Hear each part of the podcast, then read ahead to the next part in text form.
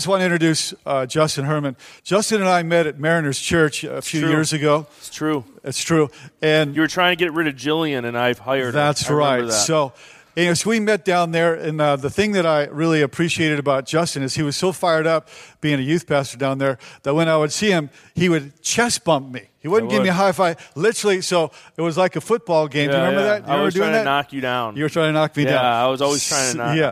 So I'm it was great. But anyway, we began a relationship there. And so he then did uh, a, a month with our students, and he's going to be working with our high school ministry for a season here. We're super excited about that. Just finished the parent nights. Mm. And so I asked him if he wouldn't speak on Second Timothy, Mm-hmm. and uh, just appreciate you've got a you've got a good word. So would you give it up for Justin as he speaks and brings the word?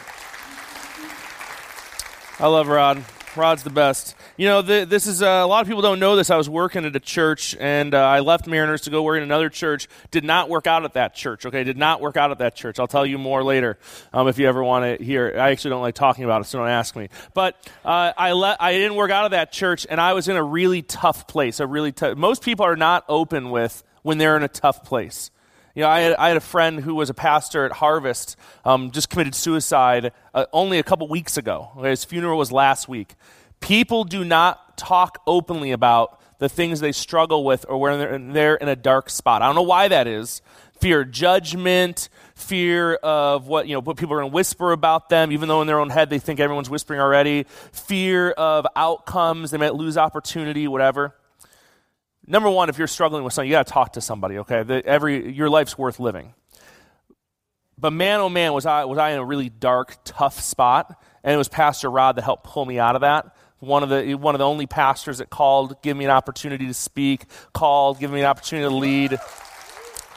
That is a that is a humble man you have leading you. You don't know how lucky you are. So uh, I'm really excited to be here. Um, Jillian is a good friend of mine. She's not here. She's at home. I was texting her. Super sick, she said, in bed. Feeling morning sickness. Really sounds like a hangover to me, but um, she's pregnant, okay? So she, she's got like a good excuse, I guess. I don't know how that, all that goes. I don't, I don't know her husband that well um, or her, you know, their, their values at home. So I don't know what she's doing. But she's pregnant, okay? So can, she's watching at home. Congratulations to her. They're having their first kid, okay? And uh, Drew is kind of like a kid, so it's been a lot of practice. I know. I know. Um, and, you know, I was thinking, it got me thinking of my own childhood, okay? It got me thinking of my own kids, my own childhood. We just um, finished our backyard. I'm going to show you a picture of that later. And I, I just threw up on Instagram some photos of, like, my little three year old, like, you know, pulling sod and stuff, because we don't go through the hard work of actually, like, putting seeds down. Like, that's a biblical thing. That's not, like, I'm an American, I'm lazy. So I buy all the sod and just roll that stuff out. And you have these pictures of, like, my little kid, you know, rolling stuff out, and you're teaching him a good work ethic and whatnot. And it got me thinking of all the, you know, my, my childhood growing up. And, you know, even in my teen years, okay, my teen years, um, and even in my early 20s, I was thinking about all the different times throughout my life because I was reading the book of, of 2 Timothy chapter 4, and this passage we're going to talk about today that's in your notes. And I was thinking all the times I was really hard on people. Now, you might think, well, wait, where's the connection here? I'm going to get to that. I was thinking of all the times that I've been really hard on people, times I've been really hard on strangers, times I've been really hard on people that I knew, people that were close to me, um, times I've been hard on family member, friends. You know, one time I was at the Albertsons, I made a guy cry. All right. so they made this. Uh, this is just how how pithy and, and foolish and dumb I am. Okay. So uh, I'm I completely am a creature of habit. I like to do the same thing over and over. Like I go to the restaurant and I get the same dish when I go there. Like I have like my places that are like my yeah exactly. You know what I'm talking about. It's like you know where you go and you know it's like you know your dish. And at Albertsons they have this cookie dessert and it's two cookies and it's filled with whipped cream in the middle. They make this in the bakery and I love this. And they haven't had this cookie in a while, so I simply just asked this guy some direct questions. that I don't, I don't know. He started crying halfway into these questions. I felt terrible about it. I felt terrible. And then, the, and then he waved the manager over. And, I, and I, to me, this wasn't that big of a deal. I just needed some answers like, where is the cookie? Why did you stop making the cookie? When is the cookie coming back? Who can I speak to about the cookie? And these are all simple questions to me. And it was late. It was like nine at night. Okay, I was very, very. I was I was half tired. And the manager came over. and He was like, you know he was talking to me about it, and he's like, you know, sorry, sorry for whatever his name was, Nick or something. Sorry for Nick. You know, he's he's a young guy. You know, you're really intimidating. I'm like, I'm not intimidating. Are you intimidated? Like the whole thing, the whole thing was a, was a total mess, right? The whole thing was a total mess. And I, it just got me thinking of this passage. I was rolling through this passage because we have this guy, Paul, who is a mentor to this young man, Timothy, and he's giving Timothy wisdom. And this passage we're going to look at is Paul giving Timothy wisdom through the, one of the most important methods of giving wisdom, and that's through our own stories. Uh, we can teach people a lot of different things. We can teach people things that we've we've seen. Um, we can teach people things that we've heard about. So, like, hey, I heard this thing, and, and I learned from that, and so you should learn that. But you're kind of teaching secondhand. One of the best ways to teach someone is through your own story, the things that you've personally experienced. I have seen this. I have done this. This has been done to me. I have experienced this. I've lived this. And so now I'm going to teach you something because of this. It's the best way to teach. And that is how Paul is teaching Timothy. So I want to take a look, uh, if we get started, 2 Timothy chapter, uh, chapter 4 here. I'm going to roll through this first part pretty quick because there's just some like good little tidbits in here that I, I don't, th- I, want, I don't want you to miss. So here we go. Do your best to come to me quickly. This is Paul talking to Timothy. Um, for Demas, because he loved the world, um, has deserted me and gone to Thessalonica. If everyone knows Thessalonica, this book, book of First and Second Thessalonians is a letter written to the people of Thessalonica. Um, Census uh, has gone to Galatia. You guys might know that book, the book of Galatians. Okay, this is like all like this is stuff that we all know about, right? And Titus to Delimia. Um, only Luke is with me. You guys might know Luke. He wrote the book of yeah, there we go. And he wrote the book of Acts, okay, the book of Luke and the book of Acts. So he was a doctor and historian. So he was there with Paul. Um, get Mark and bring him with you. And know Mark. This is like this is like a, this is like a celebrity list of people and places that we all know about in the Bible. This is how connected Paul is. Now, now this is important not because just this is like a genealogy of people and places he knows, he's just name dropping stuff. This is important because it paints a picture that Paul is this connected person. He's done a lot of stuff in a lot of different places, and he's influential. Now, part of that goes to speak to his credibility to teach Timothy. You know, the, the, I think the, the weakest thing is to have someone teaching who really doesn't have anything to teach. Like they're just kind of spitballing stuff, like things that they just kind of think are clever, think are cool. Paul's actually someone who has lived a lot of life, done a lot of things, been around a lot of people, and he actually does have something of substance to teach. So we're going to keep going. So uh, Mark, bring him with you because he's helpful in my ministry. Um, I sent uh, Ty, Tychius, it, these people in the Bible name their kids weird stuff, um, to Ephesus, which we all know is the book of Ephesians, okay, so this, again, um, when you come, bring my cloak that I left at Carpus, um, at Taurus, um, and my scrolls, especially the, par- the parchment. The, cl- the, cloak's an important thing. It's very cold when you're uh, in prison in Rome. If you've ever been in prison in Rome or been in prison, you just know how cold it is in general. So, 2 Timothy chapter 4. This is where we're going to get into the meat of stuff, okay? So, this is when you actually got to start paying attention because this is the good stuff, all right? 2 Timothy chapter 4 this is what it says.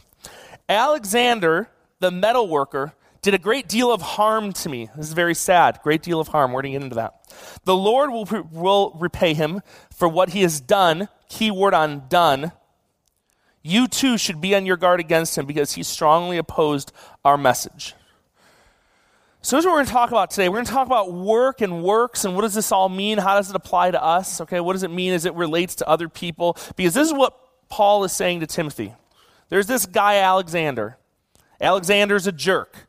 He's done bad stuff to me personally, and he will do bad stuff to you too. Watch out for this guy. Now, here's the thing we all know an Alexander. Okay, we all know someone like an Alexander, someone who is kind of a, a mean person, someone who's kind of out to get you. It's going to be up on their screen. We all know like an Alexander type person. Okay, we all know an Alexander. So let me explain who Alexander actually is. Alexander was a follower of the faith with Paul. He was converted by Paul. Um, he was a follower of the faith, and he was involved in the life of the church, like just like all you guys, right? You know, if you're here and you come here regularly and you're a follower of Jesus, and maybe you came to faith here, you're a follower of the church, you're involved you're doing stuff, and then one day you're just like, you know what? Forget all this.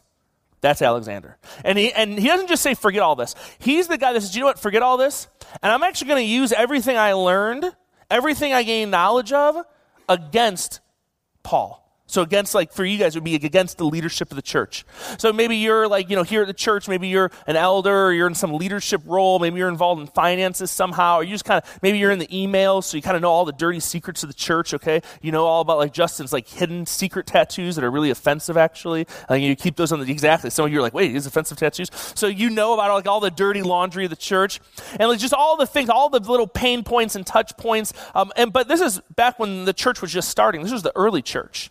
So, like for them, like there was a lot of top secret stuff happening because Rome didn't like that Christians were meeting together. They didn't like the gospel was spreading. Like there was actually incentive to kind of find out how the church is operating in Rome and shut it down. So this is a guy who's a kind of defector from this Christian faith who says, you know what I'm going to do? I'm going to use everything I've learned against Paul and against the people. So that hardship that great deal of hardship that Paul has endured is from someone that he knew, someone he probably trusted, counted on, who turned their back on him to hurt him.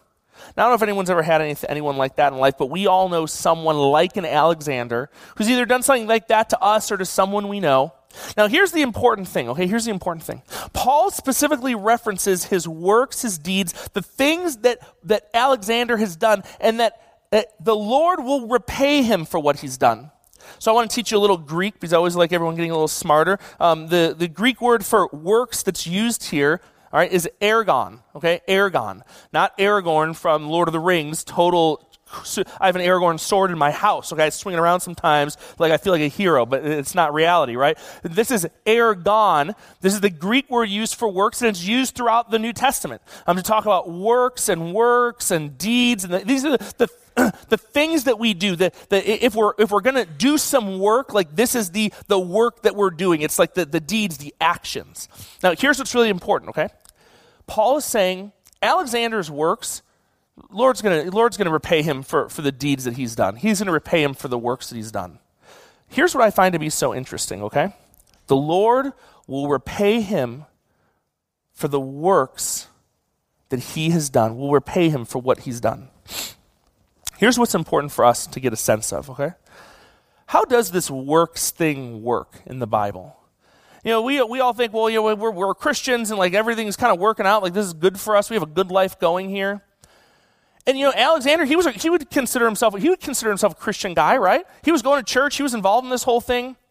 But yet he chose to go this other direction and totally stick it to Paul. And then Paul's response was, you know what, the Lord's going to deal with this guy. This guy, I don't need to personally get my hands dirty. This guy, the Lord's going to take care of this guy.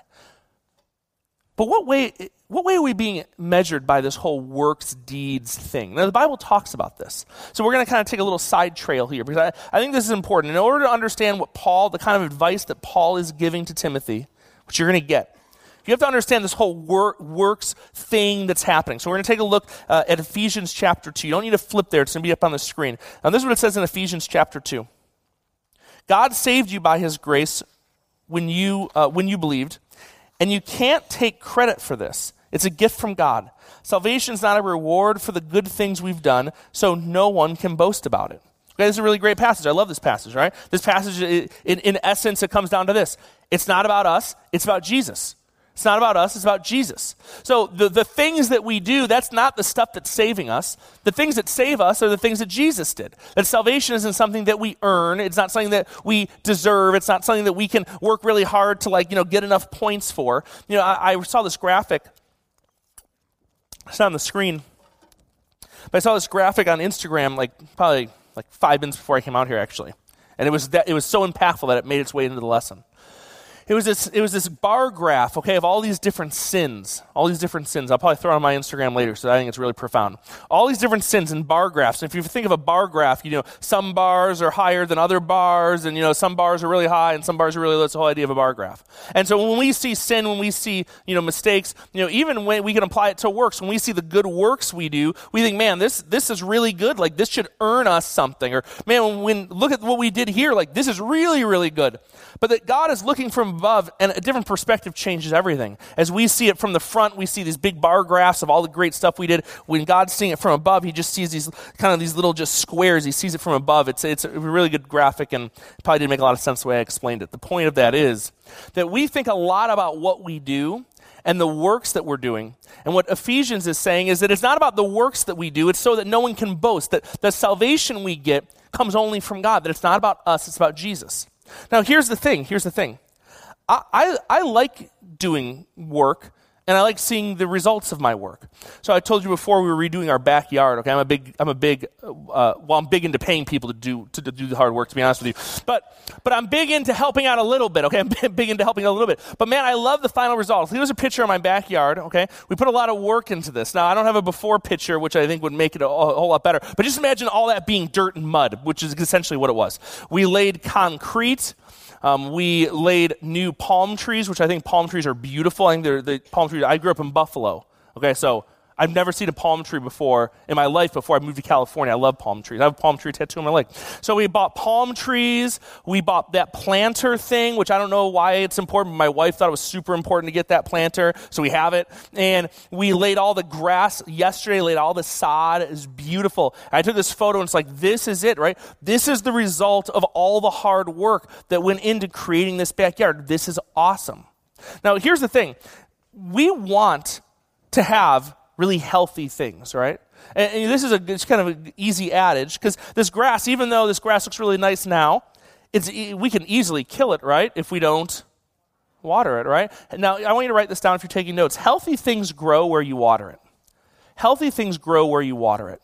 If you want a healthy marriage, you have to put time into your marriage. If you want healthy kids, you have to put time into your kids. If you want a healthy sex life, you have to put time into your marriage and like the, the whole romance of your life. If you want to have a healthy spiritual life, you have to prioritize getting in the Bible instead of just watching the news or watching a movie or scrolling through Instagram. Like healthy things, like we don't accidentally fall into, if we accidentally fell into healthy things, I'd have a six pack I have a huge broad shoulders, okay? That's why we don't accidentally fall into healthy things, okay? You pick a guy, like, I don't know, I'm trying to like see, kind of trying to imagine people under their clothes right now, like only the guys, of course, not the girls, only the guys. And like trying to like, man, like who's the most like buff guy in the room. And I guarantee you, yeah, probably you, you're like, you know, and, and I guarantee that you don't come out of the womb looking like that, okay? You, that you put work into being, anyone who like works out and is healthy knows, like that just doesn't happen by accident. Like maybe it does before you're like the age of 18, but we all know what kind of like, you know, time catches up with us and just goes downhill from there. Like healthy things don't happen by accident. Healthy things grow where we water it.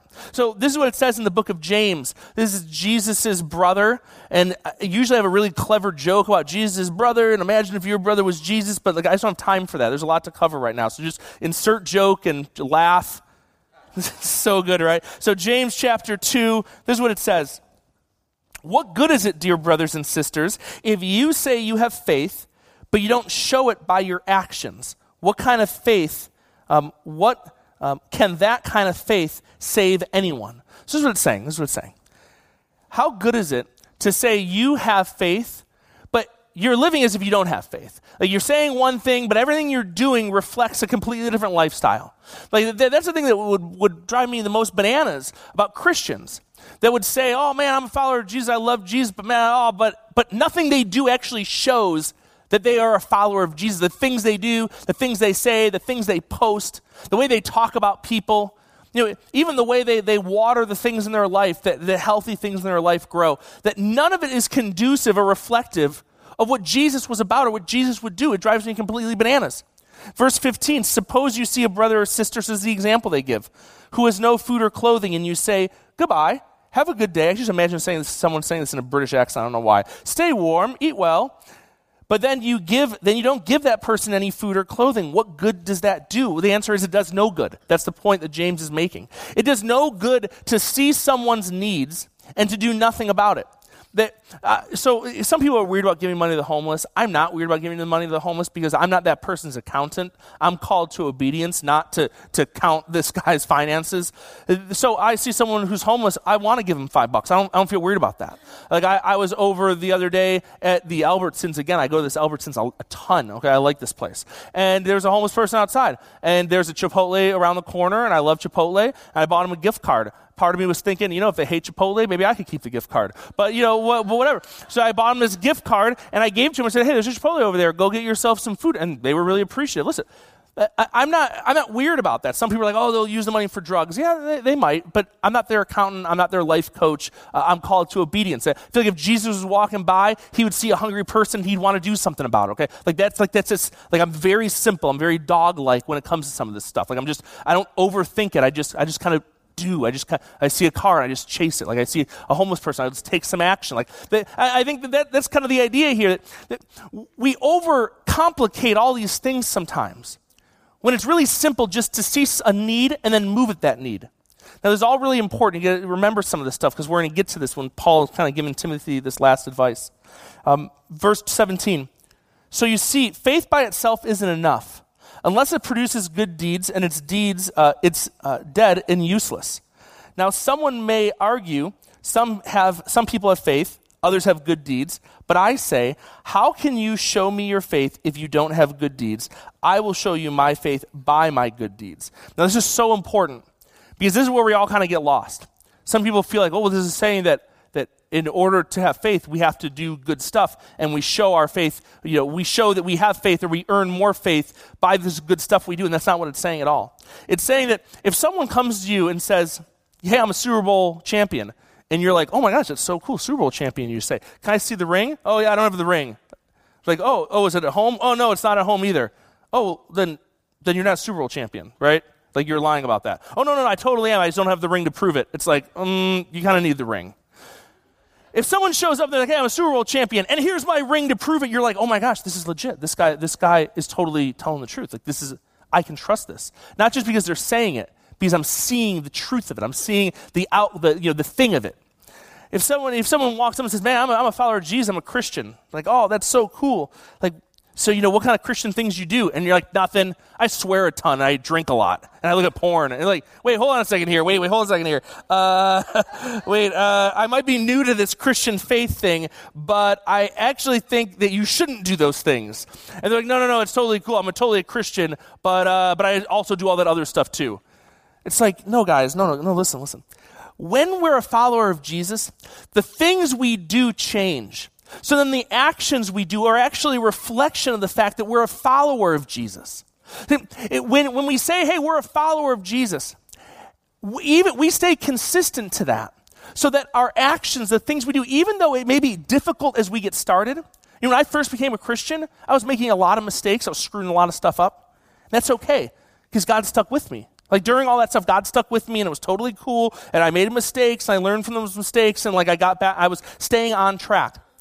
But it wasn't from day one, like, oh man, I'm a Christian now. Like this is good. Like I'm solid for heaven and I'm going to book my flight and I'm good. But I'm going to, I'm also just going to keep doing everything I was doing before. No, that's not being a Christian. Like maybe that's being a Christian, maybe in name only.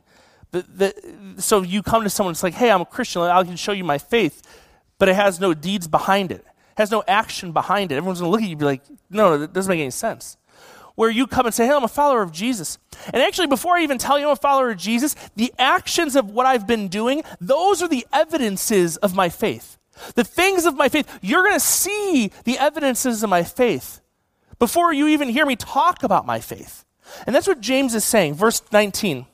So, so you say you have faith, um, for you believe that there is one God, good for you. Even the demons believe this, and they tremble in terror. How foolish. Can't you see that faith without good deeds is useless? See, here, here's the thing. And Paul, Paul really wants us to get this because he knew that, that, that Timothy would, would understand. When, when Timothy was being written a letter, when he was being written a letter by Paul, and Paul specifically was talking about Alexander and his deeds, he knew Timothy would know what he's talking about. If you just read 2 Timothy, you'd read it and be like, oh, yeah, this Alexander guy looks like a jerk. Like, this guy looks like a jerk, and whatever. That's why it's important for us to understand the idea of works and deeds. Because here's the thing you, as a follower of Jesus, may mess up and may screw up and make mistakes along the way. It's cool, okay? But for someone who's a follower of Jesus who says, you know what? Forget the faith, Forget the Christian thing. Everything I'm going to do from here on out is not going to be reflective of Jesus at all. And, you know, forget all this. There's a difference between the two. And we're going to see it when we get into this next verse. This is what it says. Um, 2 Timothy chapter 4, verses, uh, verse 16. This is what he says next. At my defense, no one came to my support, but everyone deserted me. Okay, so on pause. Okay, let's take a deep breath. Anyone ever been deserted before? And I mean, like, really, like, like, let alone. You know what that feels like. So I grew up in a single parent home, single mom. I don't know if anyone grew up in a single parent home. I'm not going to ask you to raise your hands, but if you're there, you know who you are. And I remember my dad left because just, it just wasn't for him. Marriage just wasn't for him. Being a dad just wasn't for him. Very tough stuff. Very, very hard. That feeling of being abandoned. It's like, it's great pain that sticks with you. It's a feeling of, I'm not good enough. It's a feeling of uselessness. It's the feeling of, I'm not enough. You know, it's the feeling of betrayal sometimes. And those wounds stick with us. You know, I think in some ways, I'm st- I still, even as a father, as a young husband, I'm still working through the pain of that. I'm 34. It happened when I was eight years old. You know how many things I remember from when I was eight years old? Like almost nothing. I remember the, the, the, the, move on Nintendo to get Mario to just grow bigger. It's like up, down, back, right, like A, B, up, down. You know, it's like I remember the code kind of. I had the, the controller in my hand. And I remember my father walking out the door. That's what I remember when I was eight years old. Very, very few things, but it sticks with you. Now, here's the thing 34, getting older, I'm still working through some of that stuff. Like, there are still days in marriage where it's like, it's like, man, this is hard. You know, maybe, maybe my dad, maybe I get it now. Right? Maybe I get it. Maybe leaving sometimes makes sense because it just gets so difficult. And you're like, wait, hold on. Like, what am I thinking right now? Like, that, that's not real just, just quitting, throwing in the towel, walking away from it all, like, that's not real. But if you're still working through some of this stuff, like I am, like it, it's difficult. It's difficult to prioritize and like figure out how it all makes sense because it feels, you know, it just feels hurtful and painful and difficult.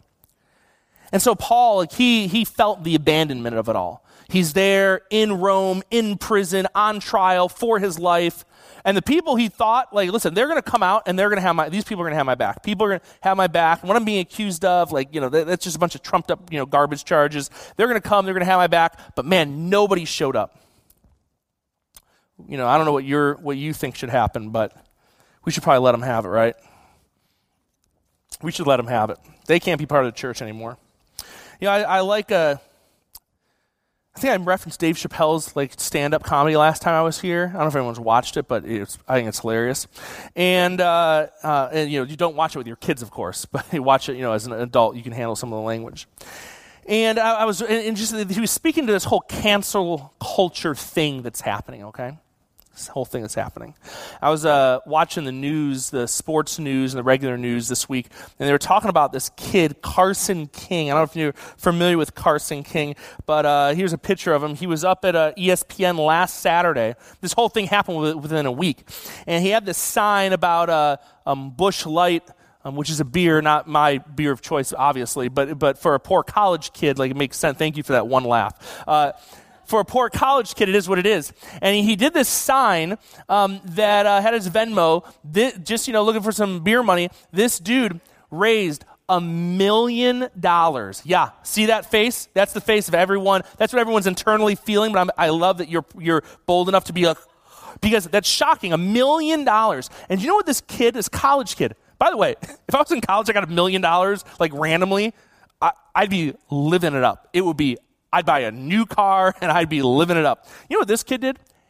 Decided to give all the money to cancer research, to a children's hospital. Wild, right? Oh my gosh. Like, who would do that? Like, I, I, I swear to you, I would not have done that. Maybe someone would have pressured me to do it. Maybe someone would have forced me to do it. My mom would have been like, you know, she, but I just wouldn't have done that. He did that totally unprompted. And so you know what they did?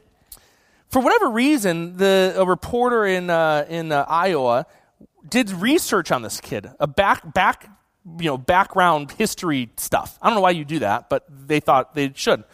And they dug up an old tweet from this guy, like from when he was 16, okay? Anyone in the room 16 years old by the way? 16? 16? How old are you, kid? No, the kid next to you. 19? Okay, okay. You're very different from when you were 16 probably, right? Okay, 16 it's like, I can't even fathom what I was like at 16. I, I was the worst probably at 16. They dug up some old tweet from this kid when he was 16 and ruined this, trying to ruin this kid's life. Okay? Busch, Anheuser-Busch um, offered to do a whole deal with this kid to, to match the million dollars. They pulled out of that deal. This kid has to go up on you know some news conference and apologize for what he did. People love canceling each other in culture today. And, you, and this is this feels like this is like the biblical moment where we're going to cancel people, right? Because Paul's there on trial. These people are supposed to show up and have his back, defend him. And so here's the moment where they didn't show up.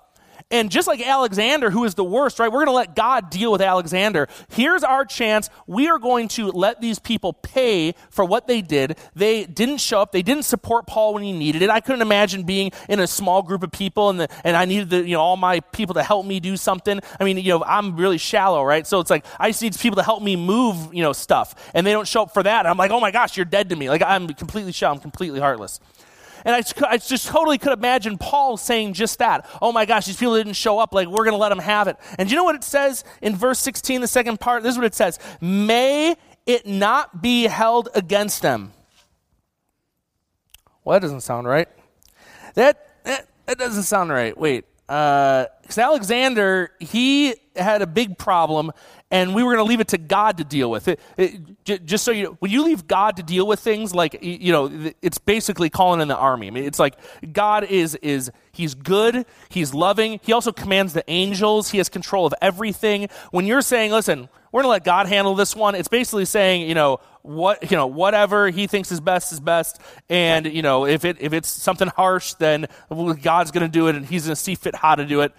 And you'd think, well, you know, these are my close personal friends. Like, I should probably go to their house and give them a hard time. I should, you know, maybe write in this letter, hey, Timothy, by the way, when you're heading back into town, go to these people's houses and burn them to the ground and, like, you know, let them know, like, that it was Paul who sent you. Like, you know, whatever. Like, let, some kind of retribution has to take place. May it not be held against them. Man, it reminds me of Jesus on the cross. It reminds me of Jesus on the cross with the thief. You know, man, you'll, you'll be remembered as we go into the kingdom today, you know, paraphrasing it. You reminds me of Jesus, like, you know, they don't know what they're doing. Look at them, they don't know what they're doing. Forgiveness, right?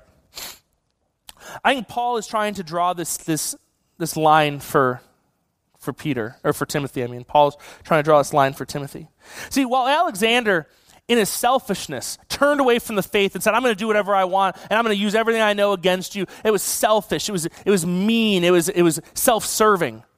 You know, then you have this group of people who, who probably were filled with fear. You, know, you think of his fellow Christians in a town where everyone's hunting for Christians, probably a lot of fear, probably a lot of concern. You know, they, you know, in some ways, maybe they were cowards, which is a cowards, whatever. They were afraid for their lives. But Paul sees this difference, okay? He sees this difference of those who are in the faith, turn from it, and they do it to hurt other people. And those who, man, they, they are followers of Jesus and, and they still they make a mistake along the way. And one we're going to leave to God because it's something that only God can deal with. And one, we're going to show a lot of grace and forgiveness for our brother and sister, even though they made a mistake, even though they weren't there when we needed them, we're going to show forgiveness and mercy. Now, it's still merciful and forgiving to say, we're going to let God handle this because there's something only God can handle. And it's just as strong to look at the brother or sister and say, you know what, I'm, we can forgive and we can move forward, and it is okay.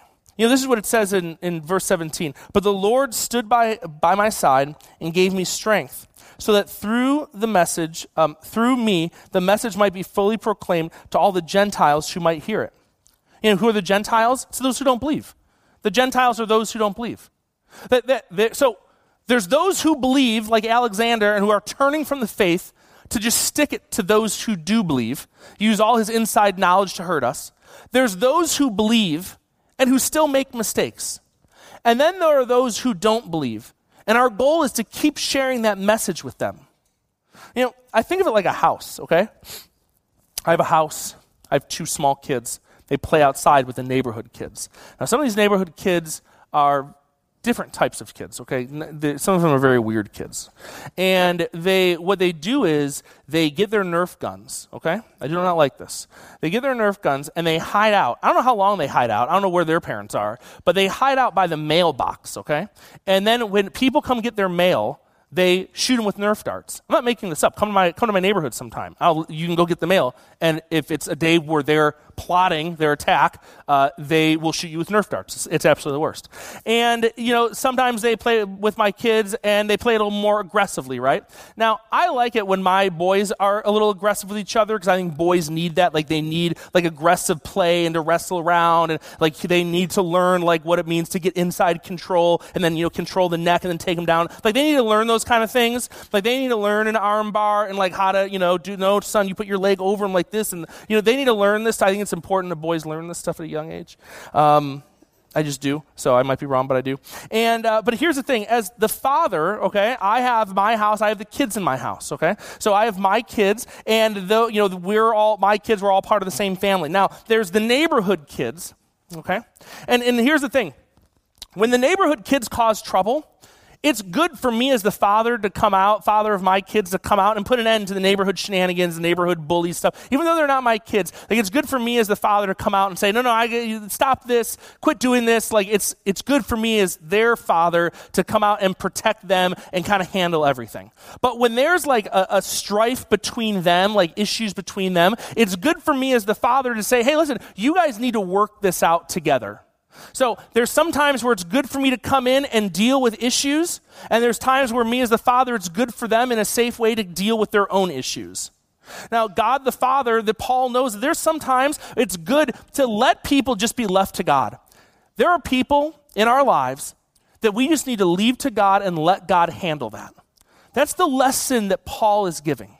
Through the lens of, of deeds and works, and understanding what is the difference between the follower of Jesus who is, who is not only saying they're a follower of Jesus, but it's, it's proven by their actions. And that there are some people in our lives that we need to give them just over to God and say, God, you need to, you need to take care of this. Maybe the issue is someone in addiction in your life, and it, it, this we just need to leave this person to God. Maybe the issue is someone who is just you. Maybe you've been evangelizing them, and, and every time you're just hitting a wall, hitting a wall, and and you know there's this there's this passage in the, in the Bible that talks about maybe you need to just kick the dust off your feet and go to another town. You know, Maybe there's people we just got to leave them to God. Let, let someone else, you know, share the gospel with them. I know you might think, oh my gosh, this sounds terrible. No, no, no. There's some, sometimes we leave people to God. We can just leave this to God. Maybe there's someone who has really, really hurt you. And we can pray for them and we can be for them, but sometimes we just got to leave those people to God. And then there's the people within our own family. The people that we kind of know, the people that we have a relationship with. And these are the people that we really need to work this out. We need to be forgiving and understanding. These are the people that Paul's talking about to Timothy. These are the people that their deeds reflect their faith. That the people who have faith, the people, even though they may make a mistake or a hiccup along the way, overall, their actions are reflective of their faith. So when they make this mistake, they have a hiccup, they don't show up when we think they're going to show up. This is our chance to press in and to figure it out together. You know, the, the father, this is the time the father would say, No, no, you guys need to get together and you need to work this out. And then there's times where the father needs to step in and handle the issues that are taking place. Now, here's what I want you to hear, okay? This will be up here on the screen. There are those who are not part of our family that we need to leave to God. Now, I don't know who those people are for you, but there are people who are not part of our family that we need to leave to God. In the same way, there are those who are part of our family who made a mistake and they need forgiving. Okay, these, these are the people that are in your church, they're in your, your, your life groups, they're in your relationship groups. Like they're people who have faith and their actions reflect their faith. And that there's, st- there's still a mess up, there's still a confusion because Paul is, knows that Timothy's on his way. And he's prepping Timothy with there are people that have been part of this who've turned their back on us, who are not part of the family of faith anymore. And there are people who are part of our family of faith who have made mistakes and we're going to show forgiveness and show understanding. So when you come into town and you hear that, oh, you know, hey, you know, yeah, I had a court date and these people who were supposed to defend me, they didn't show up. Instead of Timothy freaking out and going nuts, oh my gosh, I just can't believe this. No, no. The, these are the people who, who their words reflect their deeds, but yet they still made a mistake, and that's okay. And we show understanding to that. So here's the thing because the Father is for us, and we can trust that He, it, we can trust He is there for us. Because the Father is for us, and we can trust that He's there for us. That's what gives us the capability to say, you know what? There are some things that we need to leave to God, and some people and some relationships and some situations we need to leave to, leave to God. And then there are other things that we need to show forgiveness and understanding and reconcile for. You know, here's, here's what I want you to do. The, the band's going to come back up in a second. And here's what I want you to be thinking about, okay? Because we're wrapping up 2 Timothy, and there's been a lot of stuff we've learned over the last number of weeks. But here's the thing I want you to try and put into practice. Now, when you go home and you're driving or you go out somewhere out to lunch, I know for me, I'm going to go watch the Bills game. I'm going to watch them destroy the Patriots, who are a godless team. And, and, and, and, uh, and you know, thank you. And, and I'm going to think to myself two things. Okay, I'm going to make, I'm going to pull out a piece of paper. I like making lists. And I'll make a quick list, okay? Who or what do we need to leave to God? Who or what do we need to leave to God? Now, listen, there's answers to that. They may be difficult, it might need some discussion, but there are things that have either been holding us down, weighing us down, stressing us out, giving us concern, actually taking more energy away from the people around us because this situation out there is just drawing a lot of our attention. A lot of our, our stress level goes up when we think about it. It's taking a lot of our brain power and trying to figure out how to work this whole thing out. We're, we're going to make a list of the things that we just need to give over to God. And then, who are the things, who or what needs some forgiving? Who or what needs to be forgiven? Is there a person you need to call? Is there a person that you need to send a letter to? An email? Like the olive branch of, you know what, I, we need to figure this thing out. We need to reconcile this together. We need to be okay with each other because we're not and we're both believers, and we should not be at odds over whatever the thing is. Now, the thing might be a big thing, so I'm not minimizing whatever the thing is. But as the band's coming back up, I want you to think about what, what are the things that you would put on that list? What's on the list for you of the things that you need to just give over to God and just let it be?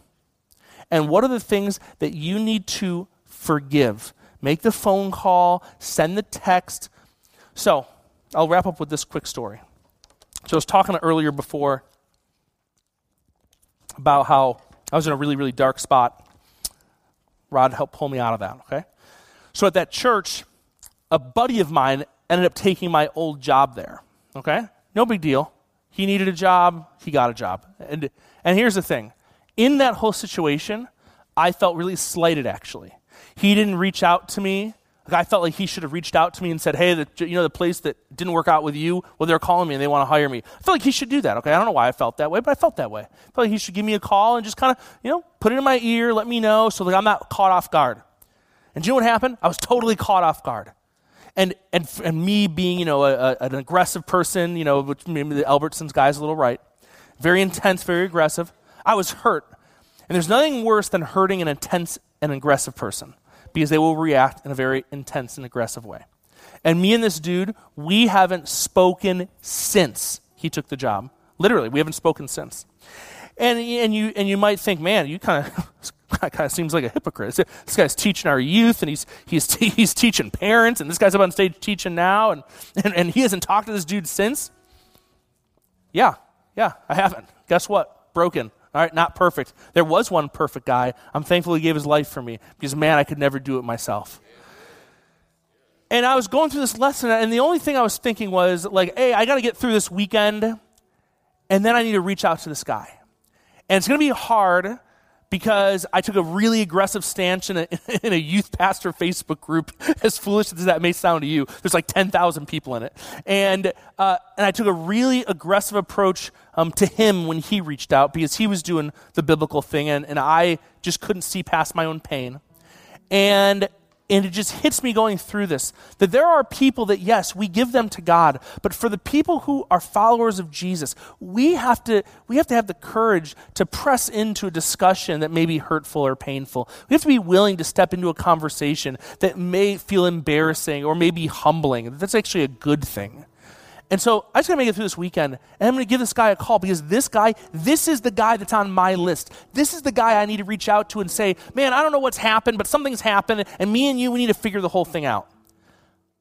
Make your list. It's really easy to do. It costs zero dollars. It takes a little bit of time. Make your list and think about how could your life be different if you if you pressed into that with that person. I'm telling you, you'll never regret it. Let me pray for you in worship. Heavenly Father, this is, a, this is a great group of people, man. We love you. We want the best for our lives. We want the best for our kids and for our friends and family members. Um, and Lord, let us take what we've learned today, uh, uh, the advice that Paul gave Timothy, a young man leading from his own experience. Lord, let us be able to teach from our experience. Let this be a lesson that sits with us. Let us take action on it. We thank you. We pray this in the name of your Son, Jesus. Amen.